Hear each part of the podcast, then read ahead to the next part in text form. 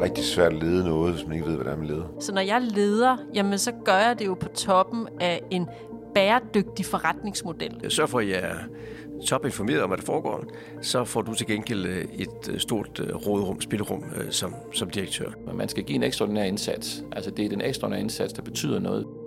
Velkommen til et bonusafsnit af Ledelse med Vilje. Mit navn er Anders Vass. Jeg er chefredaktør på lederstof.dk, som er ledernes medie om livet med ledelse, og jeg er vært her på podcasten. Nu er det et år siden, vi lancerede Ledelse med Vilje, og i den anledning har vi samlet en række højdepunkter fra mine samtaler med de topchefer, vi har haft på besøg.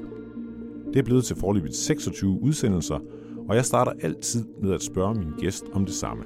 Flemming Lendvang, du er Danmarks nye forsvarschef. Mette Mix, Per Christiansen, Line Skole. Hvad er den vigtigste beslutning, du har truffet som leder? I hvert afsnit af Ledelse med Vilje bliver vi klogere på, hvordan store beslutninger træffes, og hvordan man bedst leder i en verden fuld af forandringer. I det her særafsnit ser vi blandt andet tilbage på nogle af de tunge beslutninger, som vores topchefer har måttet træffe, og som har været med til at forme dem som ledere. Vi starter med at dykke ned i de tidlige indsigter og oplevelser, som har været med til at gøre vores hovedpersoner til de ledere, de er blevet i dag.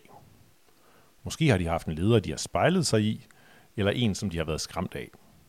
Vores allerførste gæst, iværksætteren Martin Thorborg, glemmer i hvert fald ikke sin chef på tankstationen. Og jeg husker specielt en dag, hvor jeg faktisk var meget stolt af mig selv. Jeg havde stået helt alene på tanken en søndag.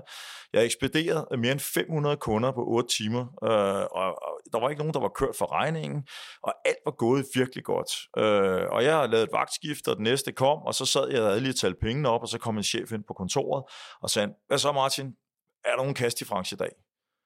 Var ikke fordi, jeg var værre end de andre, og så sagde jeg ret stolt, hvor der var, der er 7 kroner. Ikke? Og øh, det var meget let. Og så gik han fuldstændig amok. Han råbte og skreg, at det var for dårligt, at jeg skulle min skolepenge tilbage, hvad ved jeg. Det er nu ikke blevet en formue, men, men det var i hvert fald til at forstå, at han ikke var tilfreds med min præstation. Og så gik han øh, uden et yderligere ord, og så sad jeg tilbage på hans kontor efter, øh, efter den kæmpe skideballe og synes, at verden var det mest uretfærdige. Jeg havde virkelig, virkelig gjort en god indsats, og alt var gået godt, og så fik jeg en skideball for noget, der overhovedet ikke var dårligt. Så jeg blev simpelthen så vred, øh, så jeg ringede ned på lokal pizzeria og bestilte en øh, pizza på 100 kroner, og så, øh, så forvandlede Kasti fra 7 kroner til 107 kroner. Um, og det er jo ikke, fordi jeg er stolt af, at jeg sidder og fortæller den historie i dag, men den, den, gav, den gav mig noget grundlæggende omkring ledelse, som jeg jo ikke tænkte så meget over øh, før senere, men at, at den måde, man behandler sine medarbejdere på, er jo også meget reflekterende i, hvordan de behandler forretninger en selv på. Det er også et job i en tidlig alder, som påvirker den administrerende direktør i Coop, Kren Østergaard, til at gå detaljvejen. Helt konkret så øh, fik jeg øh, ansvaret for verdens mindste øh, virksomhed, tror jeg, i virksomheden. Jeg blev chef for radio- og tv-afdelingen, der bestod af en hyldemeter med CD- og kassettebånd. Så utrolig lille butik, men det var min butik. Og det er det, jeg har fundet ud af detaljhandlen, og fandt ud af, der, at detaljhandlen kan, at vi kan give enormt ansvar i en ung alder, og man kan få sin egen butik i butikken øh, og, øh, og vokse enormt ud af det. Så jeg cyklede ned inden, øh, inden øh, folkeskolen lige og tjekkede, hvordan gik salgstallene i går, og fik bestilt, øh, bestilt varer. Øh, så øh, der, der, der spider det allerede. Et fælles kendetegn blandt vores ledere i deres unge år er drive gå på mod. Man bliver nødt til at skabe sine egne muligheder for at nå til tops. Det er Nana Bule, der er administrerende direktør i Microsoft Danmark, et godt eksempel på. Jeg øh, kom ud af universitetet og fik job i den her startup i 99, så lige før dot-com-bølgen. Øh, det var fantastisk, tingene gik så hurtigt. Jeg fik utrolig stort ansvar. Øh, det var en rigtig interessant europæisk organisation. På et tidspunkt i processen, jeg var ansvarlig for vores platformstrategi eller vores IT-strategi, møder jeg Microsoft i sådan en pitch-runde, og jeg tænker bare, det er nogle fantastiske mennesker. Øh, både troede jeg meget på den tilgang, Microsoft havde til teknologien dengang for 20 år siden, men også de mennesker, jeg mødte, øh, havde en helt anden tilgang end folk, jeg mødte hos andre teknologivirksomheder. Og det tænker jeg, det vil jeg gerne være en del af. Altså jeg kunne godt se, at øh, hvor jeg her sad på forretningssiden med et teknologisk islet, brændte mit hjerte for tech. Så jeg vil gerne på den anden side af bordet. Og der tænker jeg, hvad gør man så? Jeg var relativt ung på det her tidspunkt, et par 20, øh, og så tænkte jeg, jeg bliver simpelthen nødt til at ringe til dem og sige, jeg vil gerne arbejde for jer. Og det hænger nok lidt sammen med, at jeg er opdraget til, at hvis der er noget, man vil, så er man også sin egen lykkes med. Så der er kun, det er kun op til mig at få det til at lykkes. Så jeg øh, tog telefonen og ringede til den salgsdirektør, jeg havde mødt. Øh, han hed Jørgen, og så sagde jeg, Jørgen, jeg vil gerne arbejde for Microsoft. Hvad tænker du om det? Og hvad tænkte han? men Jørgen, han sagde, jeg er simpelthen så glad for, at du ringer, fordi at vi har haft præcis samme diskussion internt hos os i vores direktion, men vi må selvfølgelig ikke approache vores kunder. Så, jeg var, så han var glad for, at jeg ringede. Og man kan sige, for mig er det virkelig sådan en læring og et mantra, som jeg har altid haft i mit liv. Det her med at sige, jamen, medmindre du gør noget ved det, så sker det helt sikkert ikke. Så det her med at ture og se realiteterne i øjnene, tage telefonen, ringe, havde jeg fået et afslag, havde det også været okay, fordi så vidste jeg så, så skulle jeg ikke gå og regne med det, så kunne jeg komme videre til noget andet. Men det her med at ture forfølge sine drømme, er utrolig vigtigt for mig.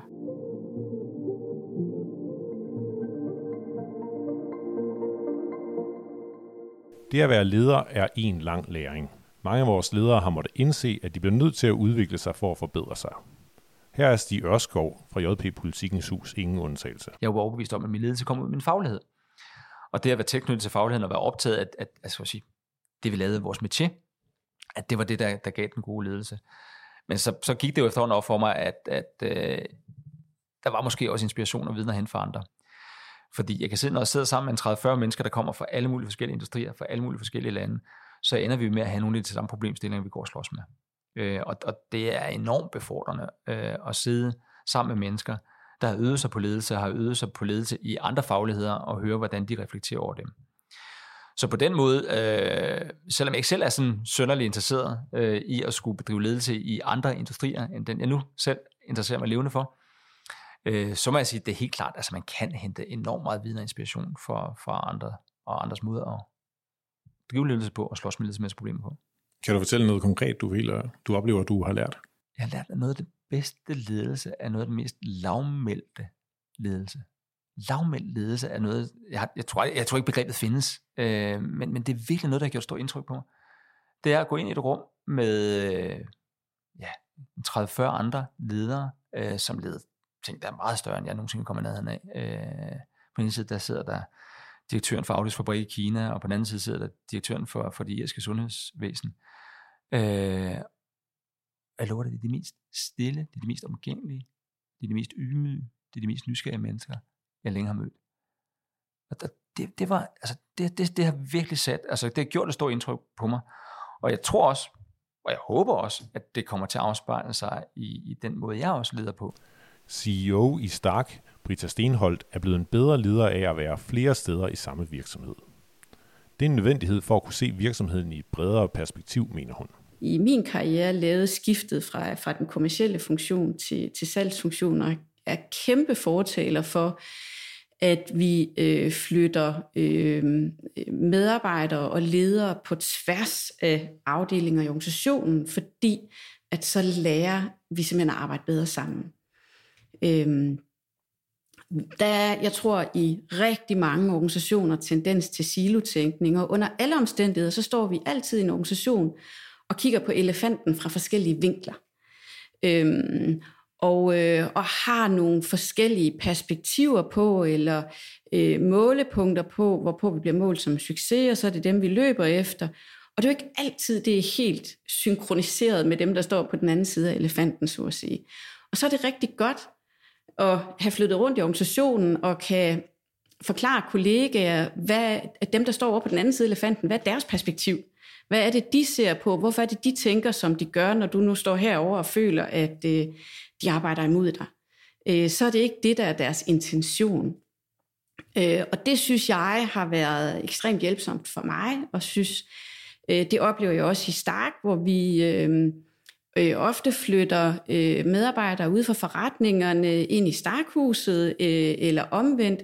Det giver simpelthen noget dynamik og noget forståelse for hinanden, som er rigtig, rigtig sundt. Det er ikke kun i Danmark, at vores topledere har indsamlet erfaring.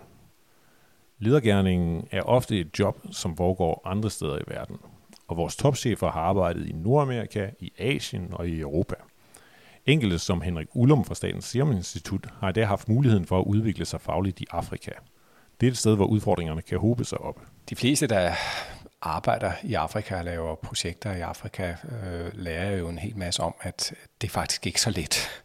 Øh, der er rigtig, rigtig mange ting, der kan gå galt. Det, det, det, det er simpelthen udlevelsen af Murphys lov. Alt, hvad der kan gå galt, det går også galt. Øh, og hele det, og så alligevel få noget til at lykkes, når, når, når det er under svære vilkår med, med en infrastruktur, der ikke, der ikke er ret god, når det er med en helt anden samarbejdskultur, hvor man ikke kan forvente, at man hører, hvis, hvis, der bliver lavet, hvis der bliver lavet fejl, og man ikke altid kan forvente at få alle sandhederne, som vi er vant til her øh, i Danmark og få det til at spille. Der er virkelig også med arbejde i et korrupt system. Vi arbejdede i, i første omgang i Zimbabwe, hvor der var kæmpe problemer der under øh, Mugabes øh, styre.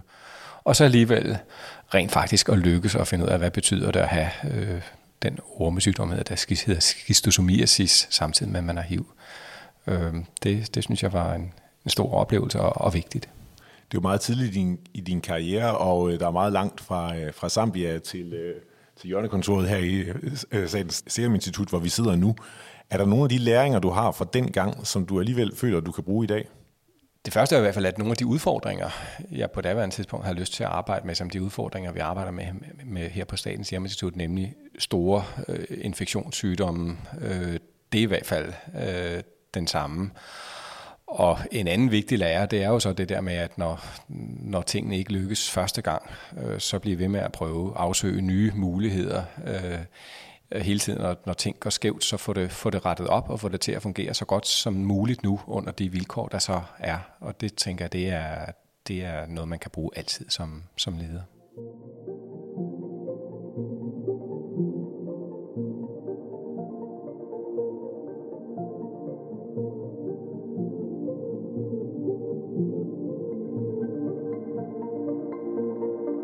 Som leder skal du træffe mange store beslutninger, både som privatperson og som chef for hele butikken. Ofte er det beslutninger, der er fyldt med dilemmaer. Det oplever Marianne Kirkegaard, da hun bliver tilbudt rollen som administrerende direktør i den internationale bagekoncern CSM. Hun får tilbudt jobbet på et kritisk tidspunkt. Vi stod over for, at det så rigtig skidt ud den dag i november 2000. 16, hvor de beder mig øh, træde ind i det her job. Øh, da jeg først får set, hvor skidt det er, og det virker jo mærkeligt også på mig den dag i dag, at det kom som en overraskelse, men det gjorde det også for bestyrelsen, nogle af de ting, som, som, øh, som blev tydelige øh, den dag der, hvor jeg skulle sige ja til det. Så i bagspejlet var det måske meget godt, at jeg ikke havde så meget tid til, til at tænke over det i, ikke? for så kunne det være, at jeg blev forskrækket. Men jeg tænkte jo bare med at små ærmerne op. Selskabet og organisationen og vores 8.000 plus medarbejdere, de, øh, de fortjener øh, en fremtid, der er noget lyser. Øh, og så gik vi i gang, og så blev det de vildeste 3-4 måneder, jeg har prøvet nogensinde. Det er jo sjovt, fordi sådan nogle jobtilbud nogle gange er jo ikke noget med, kunne du tænke dig det, eller har du overvejet, eller vil du have lyst til? Det er jo bare det her, det synes vi, du skal. Øh, okay, så gør vi det. Og jeg er vild med virksomheden, så derfor var det jo ikke i sig selv øh, noget, jeg var bekymret for. Men det er jo klart, det var en stor opgave, for det viste sig, at øh, tingenes tilstand var noget dårligere, end jeg havde end jeg havde vidst, og jeg sad trods alt i direktionen. Øhm, så øhm, der var meget læring i det, og øh, jeg vil sige, det var en svær opgave, jeg havde regnet med, men jeg har aldrig fortrudt, jeg har aldrig lært så meget, som jeg har gjort i de sidste, i de sidste nu 4-5 år, jeg har haft det her job. Der er også nogen, der står over for beslutninger, der ikke bare er vanskelige. Beslutninger, der handler om liv og død. Den kategori hører hofmarschall Kim Christensens beslutninger til. Hvad siger I? Siger I til mig, at en af de broer, vi skal køre over, kan maksimalt bære 40 ton? Ja, det siger vi. Når den information kommer til mig, så er det klart, så går der tusind tanker igennem hovedet. Det er den eneste bro, og vi skal over den bro, for ellers kommer de kampvogne ikke derud. Der er ikke nogen andre muligheder. Skal vi lade dem så tage hjem til Danmark igen, med alle de risici, der ligger i, at så kan vi bare over... Det vil jo være katastrofalt i sig selv. Det vil være katastrofalt at sende kampvogne over broen, og så styrter broen sammen. Den eneste sikre infrastruktur, der var, der bandt hele den sydlige del af Afghanistan sammen. Det vil være katastrofalt endnu værre, selvfølgelig, for de soldater, der vil miste livet i kampvognene. Men jeg tænker selvfølgelig også, ud over det, som er det værste, også det politiske signal, at så har man endelig fået kampvognen ned, og så kan de saft sus med, hvad, hvad tænker I på? Så tusindvis af ting, strategiske, operative, taktiske ting, må man tænke igennem. Og så må jeg, når man er i krig, så må jeg bruge det, der hedder en nødprocedure. Og nødprocedure, det er groft sagt at gå ind og klassificere, groft sagt brug kampvogn, og så sige, kampvogne skal køre over, fordi det er operativt nødvendigt. Anja Monrad har også stået over for en beslutning, som kunne få fatale konsekvenser. Hun fik på et tidspunkt en hjerneblødning, som satte hendes arbejde som chef for Dell i 32 lande i et helt nyt perspektiv. Men jeg overvejede jo selvfølgelig på det tidspunkt, jamen, øh, har jeg det rigtige job? Øh, vil jeg overhovedet have et job? Øh, hvad, er min, hvad med mine familierelationer? Alle de der ting, som man overvejer, når man tænker, jeg kan dø i morgen. Øh, og, øh, og den øh, aneurisme, jeg har, er heldigvis lukket en stor del af, men ikke 100%. Så jeg går stadigvæk til kontrol, og, øh, og der er en risiko for, at den springer igen. Det er der selvfølgelig også med alt muligt andet. Du kan blive kørt over en bil og alt muligt, som, som der nu er. Men, men det gør jo, at når man har sådan noget hængende over hovedet, at man øh, i hvert fald i, i mit tilfælde tænker meget over at få det meste ud af livet. Øh, og så derfor bruge energien på og tiden på det, som, som netop giver mig, giver mig positiv energi. Så den her øh, tanke om, om livets skrøbelighed, fylder den meget for dig? Nej, øh, det gør den faktisk ikke. Og det burde det måske gøre meget, meget mere. Øh, men, men, men det gjorde det måske lige en meget, meget kort periode. Men igen, så er jeg jo sådan god til at, at få, få sat ting i bokse, få det behandlet og komme videre. Øhm, og øh, lidt ligesom i ledelse, hvor du har det her med fail faster, og så lær fra det, og så kom videre, så er det så måske også det her, jeg har overvejet situationen, jeg har truffet en beslutning omkring det, som virkelig giver mig energi, det, det er at have det job, jeg har. Øh, og jeg vil ikke sidde derhjemme og tænke over, at jeg kan dø om fem minutter, øh, og så kigge bagefter tilbage på 30 år, hvor jeg bare har siddet og været angst for at, at dø øh, når jeg kunne få 30 år for eksempel, hvor hver dag har givet mig masser af oplevelser og, og, og masser af energi.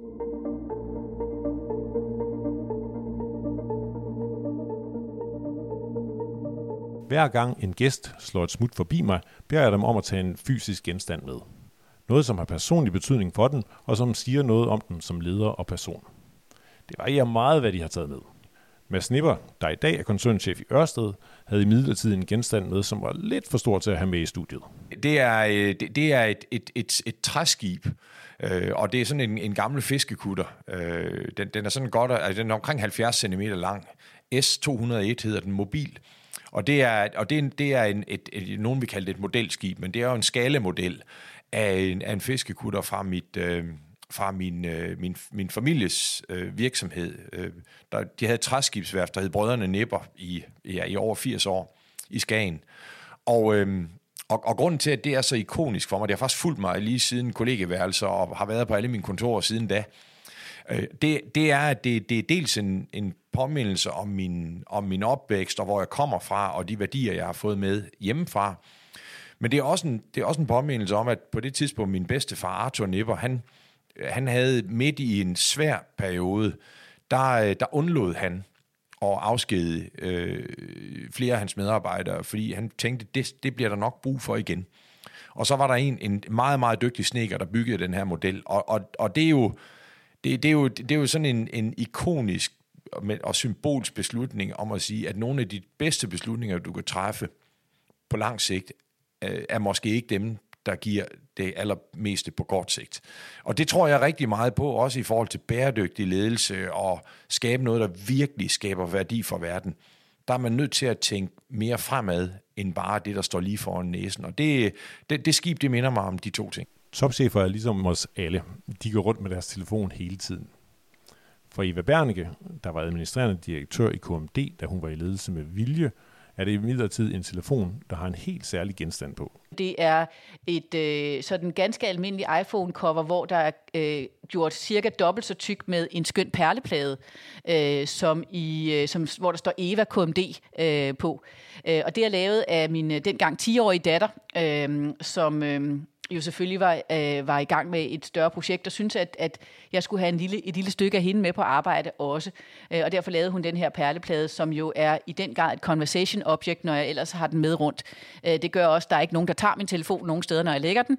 Øh, så det er jeg rigtig, rigtig glad for. Men det er selvfølgelig klart, at hun har skrevet, øh, hun har skrevet både mit navn og mit arbejde på, for, for, for familien ved godt, at arbejdet fylder meget. Øh, øh, det gør hverken min mand eller jeg en hemmelighed ud af. Øh, og så kan man jo altid diskutere, om det er særlig godt for familielivet, men, men arbejdet fylder meget, og vi har valgt at prioritere det og valgt at få hjælp til andre ting derhjemme, fordi Ja, fordi vi også kun har 24 timer i døgnet.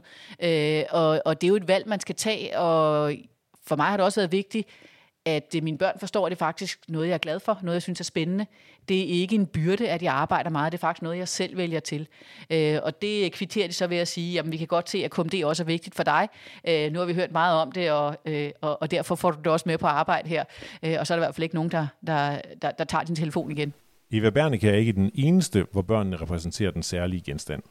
Morten Hyppe fra Tryk har valgt et billede af sin datter. Det har jeg, fordi øh, tilbage i 2015 øh, besluttede jeg mig for for alvor at gå ind i kampen for at skabe mere ligestilling i Danmark, og også helst skabe mere diverse teams og, og mere innovation i en virksomhed som Tryk. Jeg har egentlig altid gået og haft den her forestilling om, at øh, vi havde lige muligheder i et land som Danmark. Det tog jeg egentlig for givet. Og det er bare gået mere og mere op for mig, at det er overhovedet ikke tilfældet. Så bare for at tage et eksempel.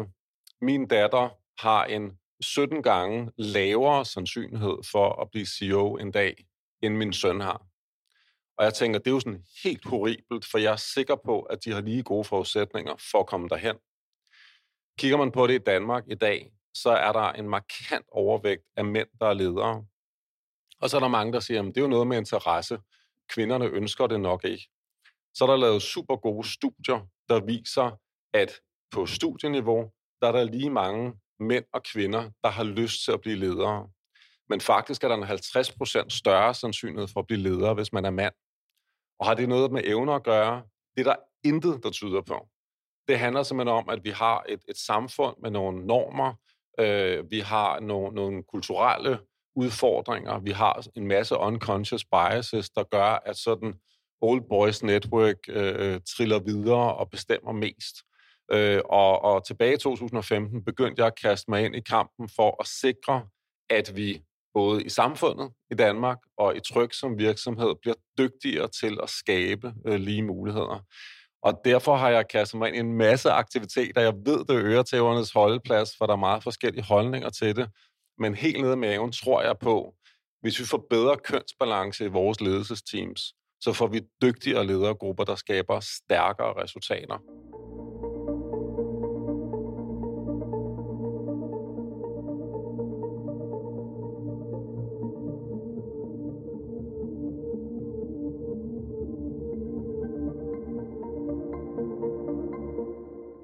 Nogle ledelsesbeslutninger er svære. Andre er hårde. Særligt dem, der går ud over andre.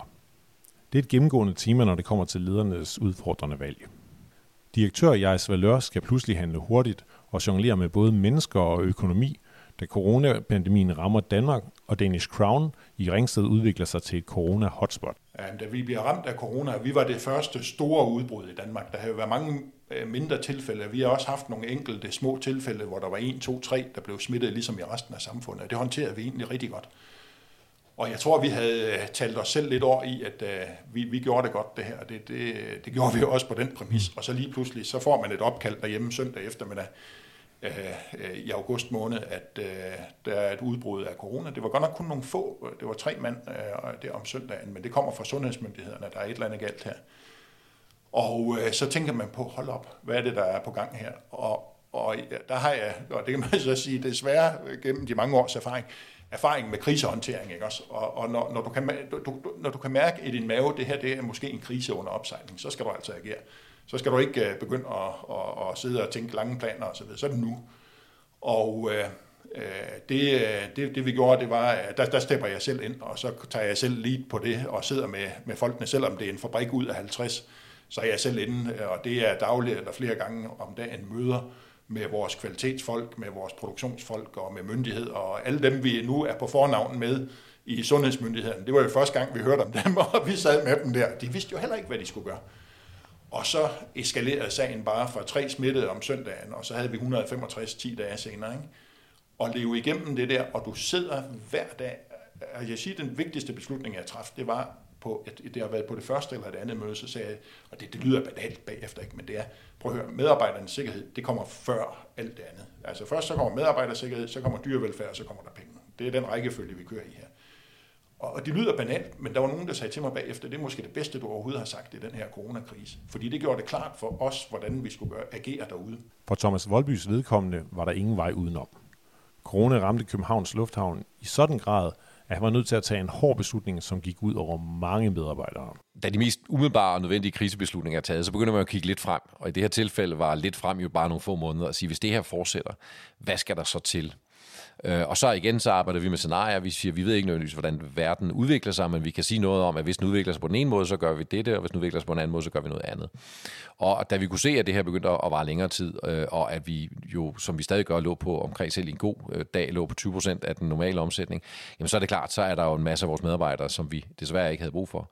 Og vi har også brug for at skære øh, øh, dramatisk i vores omkostninger, vores omkostninger Øh, til medarbejdere udgør cirka 65 procent af vores totale omkostninger. Og vi startede naturligvis med at skære så meget som overhovedet muligt i de eksterne omkostninger, altså ikke medarbejderomkostningerne. Og vi havde faktisk også et mål om at bevare så mange af vores arbejdspladser som muligt, fordi vi har rigtig mange vidensmedarbejdere, som vi helst ikke vil af med. Øh, men til slut var det jo tydeligt, at der var ikke nogen vej udenom, at hvis vi skulle have vores omkostninger ned og justere os bare nogenlunde til øh, kapacitetsmæssigt til den virkelighed, som vil komme til at møde os et godt stykke frem, jamen så, så skal vi skære i vores, i vores medarbejdere. Og, og det laver vi så en plan for. Du har på det tidspunkt været der i, her i ni år, du siger selv, du kender rigtig mange rigtig godt. Hvad gør det ved beslutningen? Der, der er to sider til sådan en beslutning. Øh, øh, der er svære beslutninger, og så er der øh, sørgelige beslutninger. Det her var ikke en svær beslutning øh, ledelsesmæssigt. Når man så på tallene, når man havde gjort alt det, man kunne på andre øh, parametre, jamen, så var der kun én vej frem. Det var fuldstændig tydeligt. Øh, det gør det ikke til en mindre følelsesmæssig sørgelig eller svær beslutning, men, men der prøver jeg altid at adskille. Altså, jeg kan jo ikke lade være med at tage beslutninger, fordi jeg synes, det er trist. Øh, vi skal tage de beslutninger, vi skal tage, og som er åbenlyst nødvendige. Da DSV opkøbte en stor konkurrent, var der ikke plads til medarbejderne fra begge virksomheder. Som leder bliver man nogle gange nødt til at sætte virksomhedens økonomiske interesser over hensynet til den enkelte medarbejder. Det fortæller DSV's topchef Jens Bjørn Andersen om. Men det, hvor vi har set, at vi kan skabe bedst værdi, det er ved at lave akquisitioner, altså lave opkøb af nogle af vores konkurrenter. Så det er ud fra sådan en helt kynisk og, og, og, og, og hvad skal man sige, performance-drevet øh, tankegang, der viser, hvor kan vi skabe det bedste øh, afkast. Hvis det gav bedre mening, øh, hvis, vi kunne, hvis vi kunne dokumentere nogle beregninger, der sagde, vi skaber øh, højere, der er højere værdiskabelse ved at lave aktietilbagekøb kontra at købe en virksomhed, så havde vi gjort det. Det er fuldstændig øh, sort eller hvidt. Så, så man, man, man skal nok fjerne følelser og, øh, og, øh, og, og irrationelle beslutninger, øh, eller, eller elementer i de beslutninger, man træffer. Øh, og jeg har altid sagt, man vil ikke vågne op en dag og så læse, at DSV har købt en virksomhed af strategiske årsager. Øh, øh, for mig så, så, så betyder det et eller andet med, at man har betalt for meget, eller det giver ikke rigtig mening lige nu, fordi det er bare sådan noget af strategisk. Hvad er det? Det er sådan lidt fluffy. Øh, der skal være en, en, en hardcore økonomisk business case bag øh, enhver akquisition, hvis du spørger mig i hvert fald. Normalt slutter vi ledelse med vilje af med at spørge, hvilke beslutninger står du over for i fremtiden? Her i dag vil jeg nøjes med at sige, at det i hvert fald ikke er en svær beslutning for os at fortsætte med programmet. Hver eneste af de topchefer, vi har på besøg, bringer et nyt perspektiv til ledelsesgærningen, og hverken som leder, lytter eller vært står man med at udvikle sig. Derfor fortsætter vi også ufortrødent med at udgive nye podcasts med spændende topledere i centrum. Så tak til alle topcheferne, der har medvirket, og tak til dig, der lytter med. Du har lyttet til et bonusafsnit af Ledelse med Vilje med højdepunkter fra de 26 samtaler med nogle af Danmarks mest inspirerende ledere, som vi har udsendt i det forgangne år. Du kan finde alle de tidligere afsnit i din foretrukne podcast-app, hvor du også kan abonnere på podcasten, så du ikke går glip af de kommende afsnit. Alle ledere, som optræder i denne podcast, og endnu flere, har delt deres bedste råd om ledelse inde på lederstof.dk. Så gå ind på sitet og få inspiration til, hvordan du selv bliver en bedre leder. Bag lederstof.dk står lederne, Danmarks største interessefællesskab for ledere.